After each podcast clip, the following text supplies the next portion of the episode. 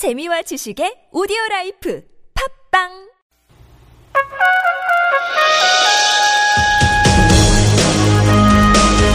열린 인터뷰 시간입니다. 더불어민주당 초선 의원들의 중국행을 두고 당내에서조차 이견이 나오고 있는 상황인데요. 더민주 당대표 후보로 나선 분이죠. 비주류 당권 주자로 불리기도 하고요. 더불어민주당 이종걸 전 연결해서 관련한 입장 그리고 전당대 얘기 나눠보겠습니다. 안녕하세요. 예, 안녕하십니까 이종골입니다. 예, 반갑습니다. 예, 바쁘시죠? 네. 또좀 이렇게 여기저기 뛰어다니다 보니까 좀 정신이 없습니다. 예, 아침도 바쁘실 것 같은데 먼저 제가 잠깐 말씀드렸습니다만 워낙 좀 뜨거운 이슈로 부상해서 이 질문부터 먼저 드려보겠습니다. 더민주 초선 의원들의 중국 방문이요. 가서 혹시 어떤 일을 하러 가는지 조금 당에 알려져 있습니까? 에, 에, 좀 이제 거기에 대한 찬반이 있고요. 걱정하는 분들이 많은데요. 하여튼 진위와 다르게 여론이 흐르는 것에 대해서 어, 억울하게 생각하시는 분이 많을 것 같고요. 예. 또 진위와 상관없이 이미 사드 반대파로 이렇게 분류돼서 중국 측에 이용될 수 있다 이런 걱정을 하는 분들이 많이 있는 것 같습니다. 저도 그 점에 관해서는 어, 같은 뜻을 가지고 있습니다. 예. 그 이게 그 요새는 뭐 국내 언론도 바로 중국에 보도가 되는 것이니까 혹시 국익을 위해서 활동이 필요하다면은 사전에 국내에서도 입장을 표명, 표명 하면서 활동하는 그런 전략적인 뭐도 필요하지 않았을까요?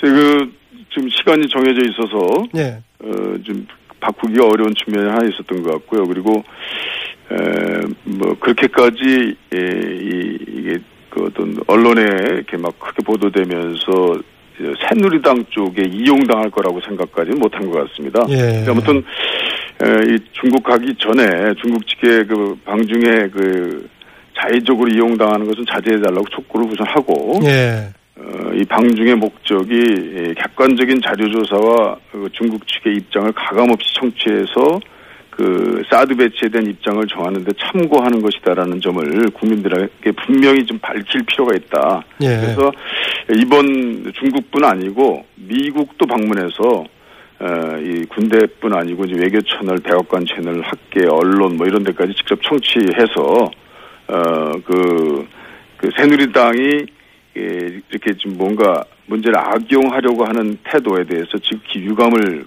아주 분명히 표하고 에, 사드 문제에 대해서 이견이 있다고 대대적으로 과장해서 한국 내부에 대한 큰 분열이 있는 양 예. 외국에 알리는 태도 이 문제야말로 안보 문제에 대해서 어, 아주 정략적으로 악용하는 몹쓸 버릇이 다시 발동한 거다 이런 네. 점을 분명히 좀 해주셨으면 좋겠습니다. 저도 그렇게 하겠습니다. 예, 방금 지적하신 부분이 이제 청와대가 분열을 어, 오히려 촉발시키고 있다는 청와대 입장에 대한 비판이기도 하시네요. 네 그렇습니다. 이걸 정략적으로 이용해서는 안 됩니다. 예. 그러면은 예, 민, 어, 더불어민주당에서 방문하는 분들도 더불어민주당에서도 방문의 그 이, 목적하고 또 역할에 대해서 분명히 좀 정리해 줄 필요는 있지 않습니까? 그렇습니다. 이게 잘못 이해된 점이 있습니다. 그래서 에, 저는 좀 어, 그것이 시간이 좀 필요하면은 조금 더 주거나 이랬으면 좋겠다 생각을 했는데 지금 이제 오늘 출발한다고 그러는데요. 예. 그렇다 하더라도 어, 강력한 메시지로 이걸 국민들께 알려서 국민들이 정략적으로 사용되는 거 사용되고 있다는 점을 국민들한테 좀 알려서 어, 불안하지 않게 하고 가는 게 좋겠습니다. 여기에 대해서 김종인 대표는 상당히 불만이 큰 것 같더라고요. 더불어민주당 얘기도 하시고 그런 것 같던데요. 네, 그러니까 이게 이제 악용되는 그 사실관계 에, 에, 들이 이제 안타까운 거죠. 예. 네. 예, 그러니까 지금 이제 좀 악용을 차단하는 방법에 있어서는 이걸 좀 중단하거나 아, 자제하는 이제 에, 세- 생각이 좀 음, 여러분들이 있으신데요. 예. 에, 김종인 대표도 그런 생각인 것 같은데 저는 지금 이제 에, 그래도 가겠다고 하는 의원들에 대한 음, 좀그 취지나 이것을 좀 이해하고 어, 그, 어, 분명히 객관적인 자료 조사를 할 그런 목적을 이제 국민들한테 좀 빨리 알렸으면 좋겠습니다. 예. 더불어민주당의 사드 관련한 이런 그 입장들 다양하다고 해야 될지 모호하다고 해야 될지 모르겠는데 이거 다른 방향으로 정리가 될까요? 이 입장이 계속될까요? 예, 어떻든 간에 지금, 에, 시기적으로도 좀, 어, 이렇게 서둘러서 할 필요가 있었느냐라는 점과 그리고 또 장소에 있어서도 그 성주라는 지역이 에, 길코 사드를 배치할 곳이 아니라는 점 이런 아주 불 어, 부실한 측면인데도 불구하고 이것을 계속 강행하게 되면 저는 논란이 더 커질 거라고 봅니다. 예. 그래서 어, 그 사드 자체에 대해서는 어, 논의를 근본적으로 다시 시작하는 것이 좋겠다. 아, 이렇게 생각을 합니다. 네, 이미 상당 시간이 지났습니다만은 4명 중에 3분은 탈락해야 되는 컷오프 선출 과정 통과하신 거 축하드려야 될지 아니면 당연하다고 생각하실지 모르겠습니다. 고맙습니다. 저, 저, 예. 예, 축하드린다는 뜻으로 저는 말씀해 주신 예, 어쨌든 그 네 분 중에 한 명이 자칫하면 탈락할 수 있었는데 축하드립니다. 그 어떻습니까? 지금 컷오프 과정은 중앙위원들이 이제 투표를 통해서 결정한 것인데 네. 중앙위원들의 입장과 그 다음에 전대에서 결정하는 당원 대의원들의 투표 또 여론조사 방식으로 하는 전대 방식에 약간의 좀 차이가 있습니까? 그대로 여론이 그대로 반영된 분위기는 똑같습니까? 뭐 반영되는 측면이 있고 또 구성에 따라서 좀 다른 측면이 있는데요. 예. 어, 우선 중앙위원들은 구성이 이제 국회의원이나 위원장 그리고 자치단체장들이기 때문에 이제 선출돼서 어, 오신 분들이 네. 입장을 가지고 있는 것이고요. 그 이제 선출되는 분들은 또 어, 선출되기 위해서 어떤 어, 당의 어떤 입장을 어, 지지하거나 또 그 힘을 얻고 되는 분들이 있을 겁니다. 예. 그래서 어, 뭐 소위 말해서 지금 우리 당의 어떤 개파가 좀 너무 어 너무 뚜렷하고 다수로 몰려 있어서 문제다라고 하는데 저는 중앙위원들은 좀 어, 일반 당원이나 어, 권리당원이나 이런 데보다 더 많이 노출이 돼 있다 이렇게 생각을 합니다. 예. 근데 에, 아무튼 이번 결과는 좀 반전의 그 실마리를 제공해 주셨고 어 그 반전의 분위기는 에, 일반 당원 어, 대의원으로 가면 더 커질 것이다. 어, 저는 그렇게 생각합니다. 그 반전의 의미는 비주류가 전대를 통해서 당을 주도할 수도 있는 그런 분위기를 얘기하시는 겁니까? 어, 그러니까 이제 개파에 좀 더 덜 노출돼 있고, 예. 어, 제가 그 개파 패권이 지난번, 어, 지난, 지난번 선거에도 큰 영향을 미쳤고, 대통령 선거 말입니다. 예. 고 어, 이번에도 그것이 이 대통령 선거에 너무 후보를 선출하는 곳에 너무 작동이 되면 에, 정말 에, 무난히 그 본선에서 질 수 있다라고 하는 주장이 많지 않습니까? 예. 그런 주장을 잘 받아들여서 어 그 공정한 대선 후보를 관리하는 음, 아주 조심스러운 행보에 대해서 저는 이제 그것을 분명히 말씀드렸고 그거에 대해서 지지하는 분들 이런 분들이 일반 에, 당원이나 또 대의원들로 가게 되면 또 많아지지 않겠나 이런 생각합니다. 아, 그러면 지금 후보들 중에서 어느 후보가 당 대표가 되느냐에 따라서 이후에 당이 특정 세력이 독주하거나 패권을 행사하면서 오히려 대선에서 어려워지는 그런 상황이 생길 수도 있, 는 겁니까? 저는 뭐 어, 제가 되면 어, 그것은 어, 막을 것이다 이렇게 봅니다. 예. 그 개파라는 것이 이, 이, 긍정적인 측면도 있지만 이 패권주의로 흘렀을 때 에, 문제가 있는 것이고 그것이 또 대통령 후보에까지도 결정적인 영향을 준다면 우리는 에, 이제 패배할 것이 분명하기 때문에 에, 그래서는 안 된다라고 하는 점에 가장 가장 객관적이고 어, 그 공정한 에, 그 관리 가능성이 신뢰 가능성이 있는 후보는 뭐, 뭐 뭐가 보, 뭐 어떻 보더라도 저라고 생각하고 있기 때문에 예. 그 점이 이제 이번 예선에서도 좀 어, 보여줬던 것이고요. 그래서 뭐 2강 2약 그러지 않았습니까? 근데 음. 에, 2약이 2강이 되지 않았습니까? 아. 나오는 얘기에 의하면 2약이 바로 2강이 됐고요. 그 2강 중에서도 저는 한 분의 의미와 저와의 의미가 좀 다르다 이렇게 생각합니다. 아, 지금 언론들에서 나오고 있는 이강 중에 이정걸 의원이 포함되어 있군요. 네, 그렇습니다. 어. 또 하나 언론들에서 많이 나오고 있는 것은 워낙 지금 더불어민주당의 그 주도 세력이라든가 구성을 하고 있는 사람들의 이른바 친문 진영이 너무 수가 압도적이다. 이런 얘기 하던데 거기에 대한 그 당원이라든가 대의원들은 여기에 대한 문제의식을 가지고 있다고 보십니까? 그게 이번 주 예선에도 작용이 됐던 것이고요. 어, 그, 말- 말씀드린 것처럼, 어, 그, 다- 대다수에 노출돼 있는 수에도 불구하고 노출돼, 에, 그, 보여준 것인데, 에, 근데 이제, 에, 대의원, 이제 당원들, 이제, 들의 입장은 그것이 좀 더, 더 강화될 것이다. 저는 그렇게 보고 있고요. 예. 최근에 이렇게, 에, 지역을 다녀보면, 뭐 그런 느낌을 많이 받습니다. 예. 어, 이정걸 의원께서는 문재인 대세론 중심으로 가면은 야권 정권 교체에 도움이 안 된다 이렇게 얘기하시더라고요. 그렇습니까? 예, 그러니까 그렇게 이미 예정된 수순인 것처럼 진행되면 안 되는 것이고, 예. 어, 지난번 그 이인재 하나가 노무현 그 국민 경선 때 그 반전과 어, 그 감동의 드라마를 우리가 했지 않았습니까?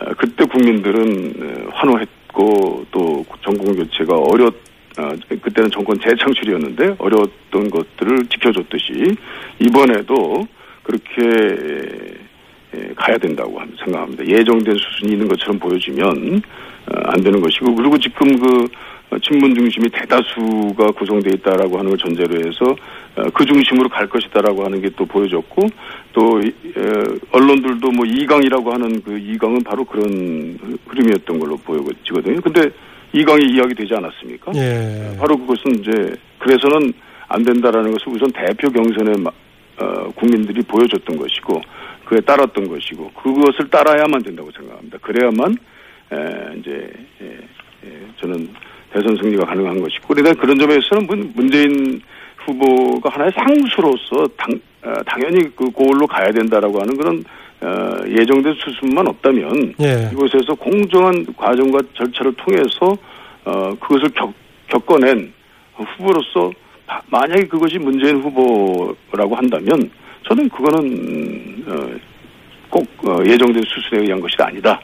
아, 그러니까 어, 그것은 또 이런 국민이 바라는 반전의 포함, 범위에 포함된다. 저는 그렇게 생각하기 때문에 반드시 뭐 문재인 후보가 아, 안 어, 되면 안 된다라고 하는 것이 아니라 아, 그런 이제 공정 공정한 절차를 통해서 어, 이제 이미 국민들은 정권 교체를 해야 되겠다고 하는 많은 어, 뜻과 열망을 보여주고 있는 것인데 예. 예, 그것에 잘 수, 수능하는 수용하는 방식을 우리가 어, 더불어민주당의 그 민주주의 원칙에 의해서 어, 더 민주라는 방식에 의해서 그것을 수용하는 어, 그 지혜가 필요하다. 그러면 국민들은 어, 이해하실 거다 이렇게 생각합니다. 예, 그새 후보 중에서 이정걸 후보가 특히 이제 위원 확대, 야권 통합을 이제 강조하시던데요.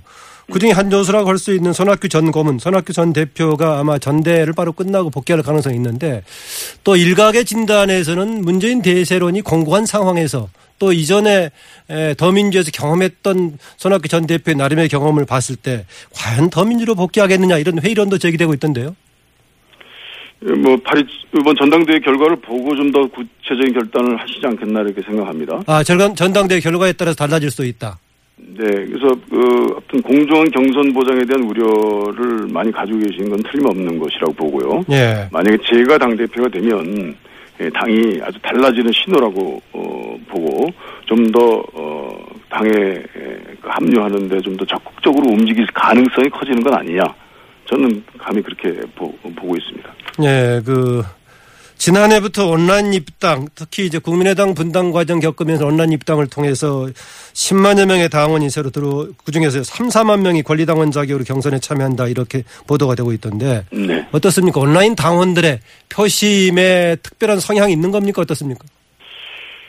뭐, 어, 그분들이 어떤 분들인지 전잘 모르겠는데요. 아무튼 이- 그 있던 당원들이 저에게 비판적인 분들이 다수 있다는 사실을 제가 알고 있습니다. 그 비판 중에는 좀 감내해야 될 것도 많이 있는데 왜 이종걸 후보한테 비판적인 부분들이 좀 있죠? 어, 나오는 얘기에 의하면은 뭐 그 어떤 에, 그 입장 진영에 있어서의 그 차이, 그 단순한 이제 그 댓글이나 그 예. 에, SNS 의견들은 뭐 간단하기 때문에 특별한 내용들이 이렇게 전달되지는 않습니다만 뭐 어떤 경우는 저를 오해하는 분도 있는 것 같고 또 그래서 저도 이제 SNS 채널을 좀 더 활발하게 작동시켜서 그냥 봐- 보고만 있- 있을 것이 아니고 예. 좀더 어, 토론도 하고 저에 대해서 좀 더 자세히 알릴 생각입니다. 그리고 SNS 특성상 표현이 좀 생경한 분들이 좀 있는데요.